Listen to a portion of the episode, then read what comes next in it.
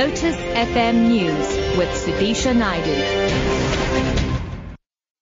Six o'clock, good morning. The Nkandla saga is far from over. Yesterday, the National Assembly adopted the report of the Ad Hoc Committee on Nkandla with 198 members voting in favor and 93 against. There were no abstentions. The DA will today file papers with the Western Cape High Court to challenge the constitutionality of Police Minister Nathi Nhleko's report.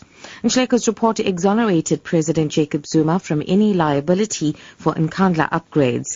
During yesterday's debate, FF Plus Chief Whip Corne Mulder spoke about the possibility of taking the legal route.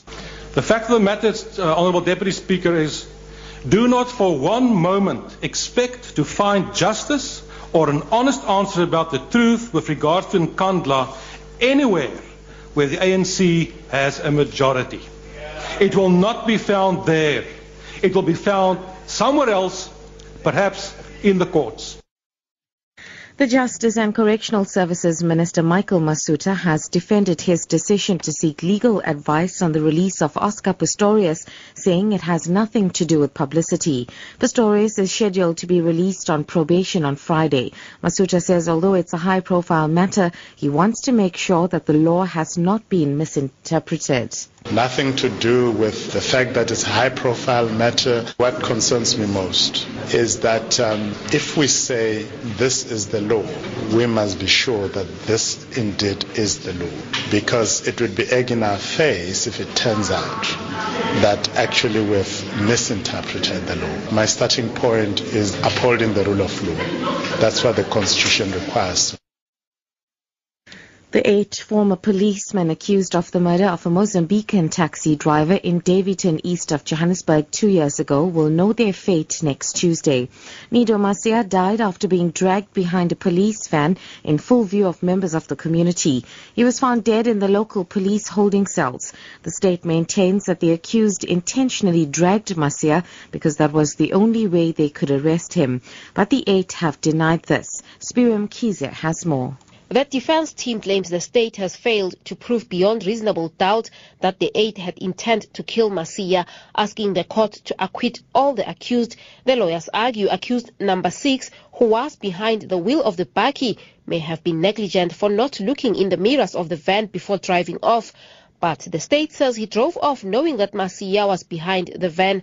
They argue the state has not proved intention to kill or negligence. However, prosecutor Charles Nisi maintains the eight foresaw the possibility of their act causing death and yet continued regardless of their consequences. Spum Kiza, SABC News.